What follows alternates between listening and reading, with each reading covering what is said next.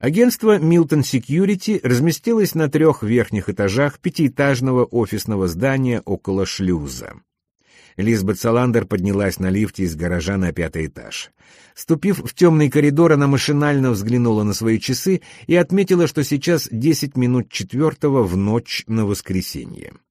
Ночной дежурный всегда сидел у пульта охранной сигнализации на третьем этаже, и Лизбет знала, что на пятом этаже наверняка будет одна.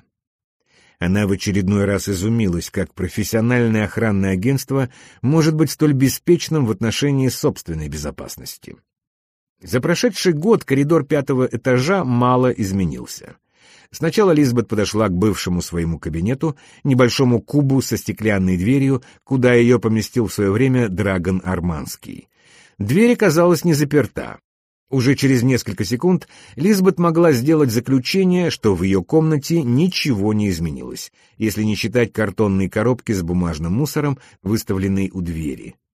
В комнате были рабочий стол, стул, корзина для бумаг и пустая книжная полка. Из технических средств стоял только старый компьютер Toshiba 1997 года с ничтожным по объему жестким диском. Похоже, Драгон никому не передал эту комнату — что с одной стороны можно было трактовать как добрый знак, но с другой ничего особенного это не значило. Для конуры площадью около четырех квадратных метров трудно найти какое-то разумное применение. Лизбет прикрыла дверь и потихоньку пошла по коридору проверить, не заработался ли здесь какой-нибудь полуночник. Но она была одна — Остановившись у кофейного автомата, налила капучино в пластмассовый стаканчик и пошла дальше, к кабинету Драгона Арманского. Дверь она открыла пиратской копией ключа. Как всегда, кабинет Арманского поражал непереносимо идеальным порядком.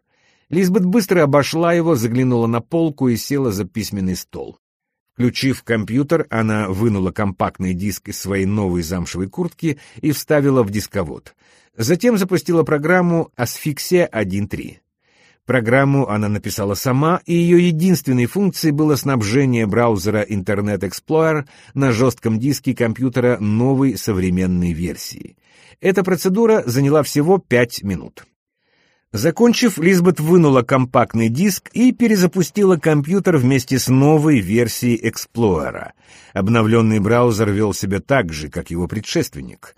Был чуть больше по объему, но работал на микросекунду медленнее. Все параметры оставались прежними, включая дату инсталляции, так что от нового файла не осталось и следа. Лизбет набрала FTP-адрес сервера в Голландии и получила окно с промптом — Дав команду копирования, она написала имя «Арманский слэш милтсек» и нажала «Ок». Компьютер тут же начал копировать жесткий диск Арманского на сервер в Голландии. Часы на экране показывали, что этот процесс займет 34 минуты. Пока шло перекачивание, Лизбет достала запасной ключ к столу Арманского из декоративной вазы на книжной полке. Следующие полчаса она провела, штудируя папки, лежавшие в верхнем правом ящике письменного стола, где всегда хранились текущие и срочные дела. Когда компьютер пискнул в знак завершения операции, она вернула папки в точности на их прежние места. Лизбет выключила компьютер, погасила настольную лампу, прихватила пустой стаканчик из-под капучино и покинула агентство Milton Security точно так же, как зашла в него — на часах было 4.12, когда она вышла из лифта. Домой на Моссебаке Лизбет вернулась пешком, включила свой Powerbook и подсоединилась к серверу в Голландии. Там она запустила копию асфиксии 1.3. Когда программа была запущена, открылось окно, где спрашивалось, какой жесткий диск открыть. У Лизбет был выбор из примерно 40 дисков, стоявших по списку. Просматривая этот список, она прошла мимо диска Нильс Бьюрман, который обычно проверяла примерно раз в два месяца. На секунду она поколебалась у дисков Мик Блум Лэптоп и Мик Блум Рабочий кабинет. Эти диски она не открывала больше года и даже подумывала, не стереть ли их вовсе. Однако из принципиальных соображений решила сохранить их, когда-то она вскрывала компьютеры в поисках информации, и теперь было бы глупо стирать то, что, может быть, понадобится в будущем. То же самое касалось и ресурса Венерстрём, который она уже давным-давно не открывала. Человек с этим именем был мертв. Последней иконкой в списке была арманский Милт Сек. По времени создания она стала последней. Лизбет могла клонировать его жесткий диск когда угодно ранее, но не давала себе труда сделать это, потому что работала на Милтон и имела доступ к информации, которую Арманский хотел бы скрыть от внешнего окружения.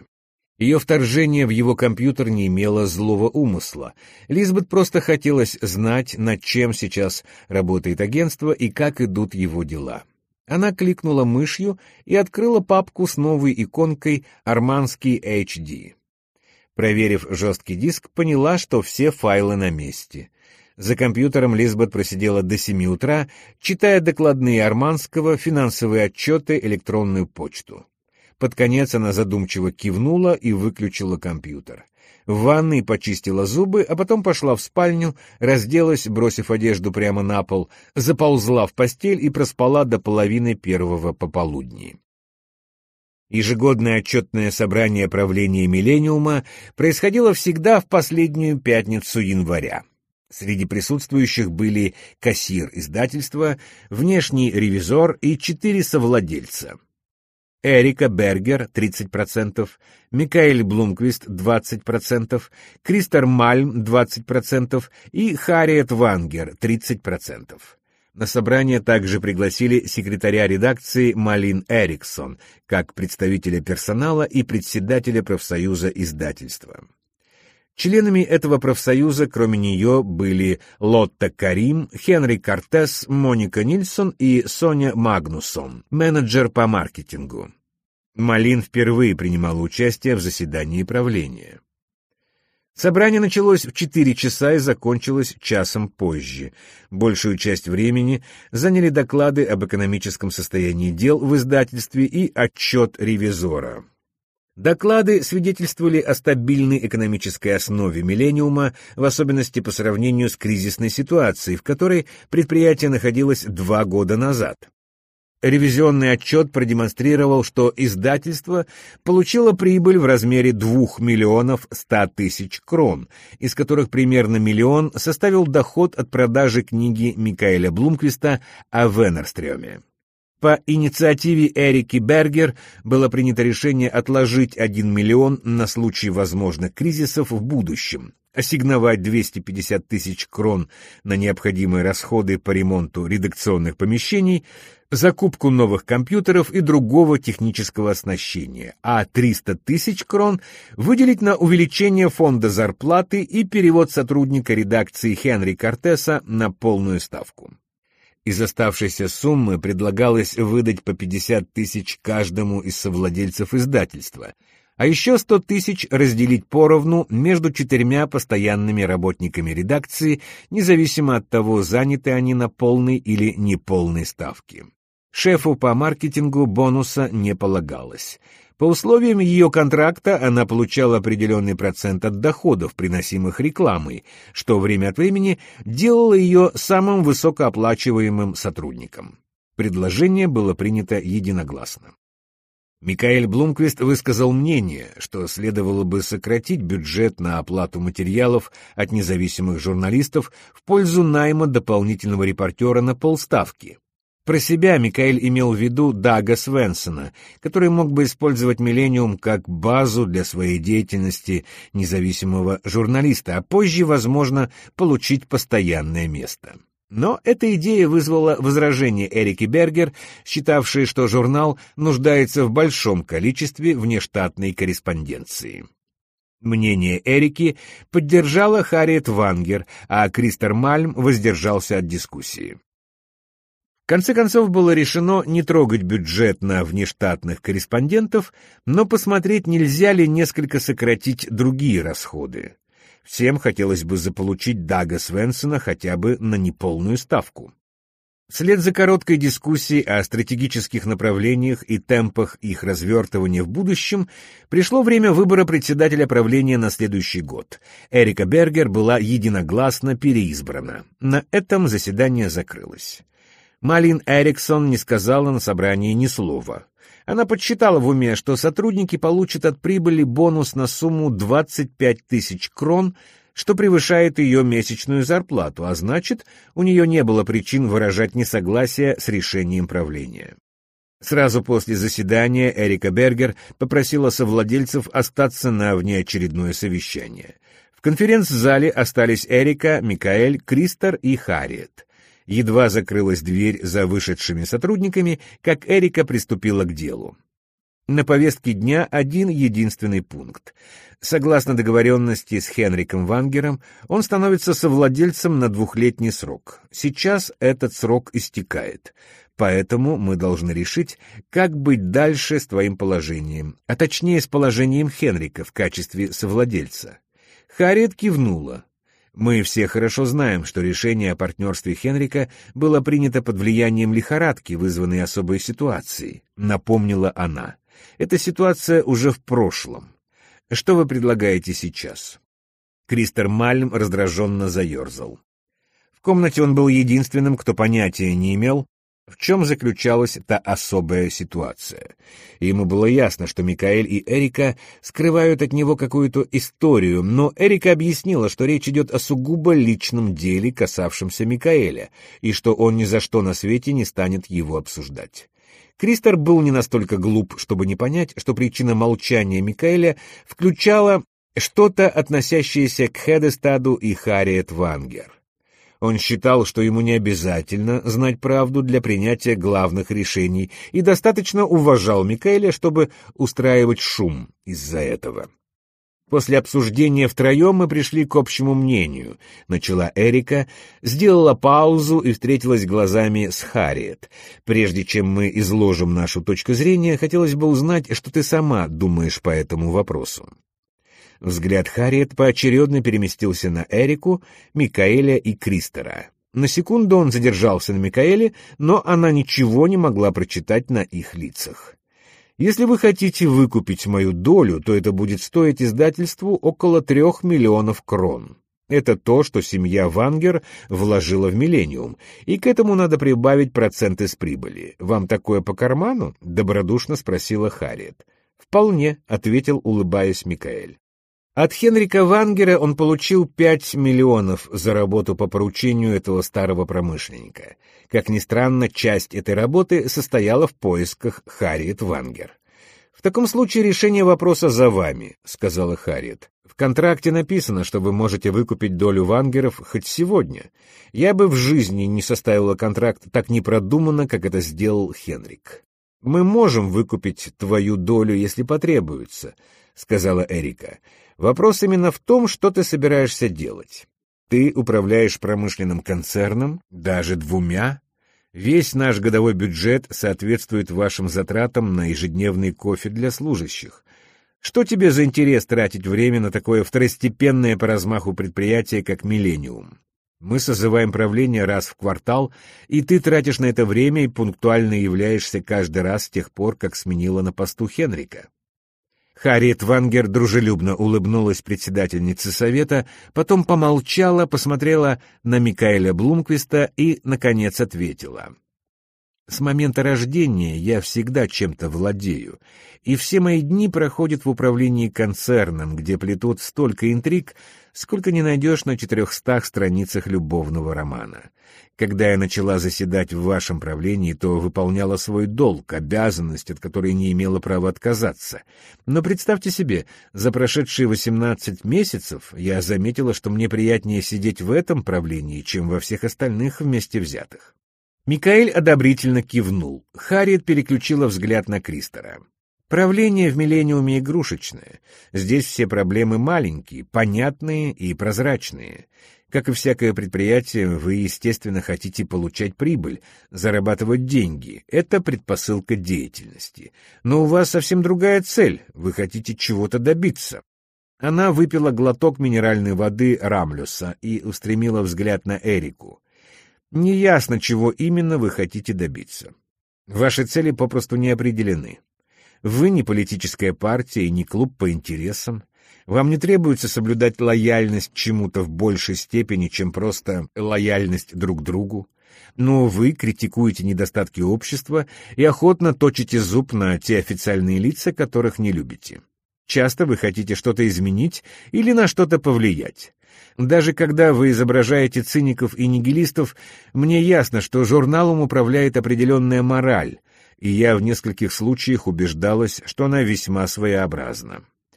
Не знаю, как это выразить, но у «Миллениума» есть душа. Ваше правление — единственное, работой в котором я горжусь. Она замолчала, и это молчание продолжалось так долго, что Эрика рассмеялась и сказала, «Звучит приятно, но на наш вопрос ты так и не ответила.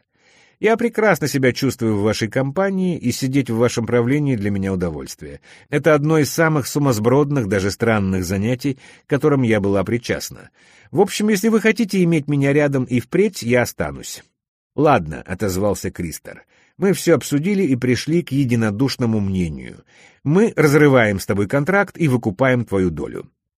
Глаза Харит чуть расширились. «Вы хотите избавиться от меня?» Когда подписывался контракт, мы лежали головой на плахе и ждали удара топора. У нас не было выбора. Мы с самого начала считали дни, когда сможем выкупить долю Хенрика Вангера. Эрика открыла папку и достала документ, который она подвинула Харриет вместе с чеком в точности на ту сумму, которая была названа той как выкуп ее доли. Харриет мельком пробежала глазами бумагу и, не проронив ни слова, достала ручку и поставила свою подпись. «Ну что ж, все прошло безболезненно», — прокомментировала Эрика. «Я хочу поблагодарить Хенрика за все прошедшее и за помощь, которую он оказал Миллениуму. Я надеюсь, ты ему это передашь». «Конечно», — безразлично ответила Харриет Вангер. Лицо не выдавало ее чувств, но она ощущала обиду и глубокое разочарование. Ведь она сказала, что хотела бы остаться в правлении, а они с такой легкостью выставили ее вон. Как чертовски сильно она открылась. «В то же время я надеюсь заинтересовать тебя совершенно другим контрактом», — продолжила Эрика Бергер. Она достала новую пачку документов и протянула их через стол Харриет.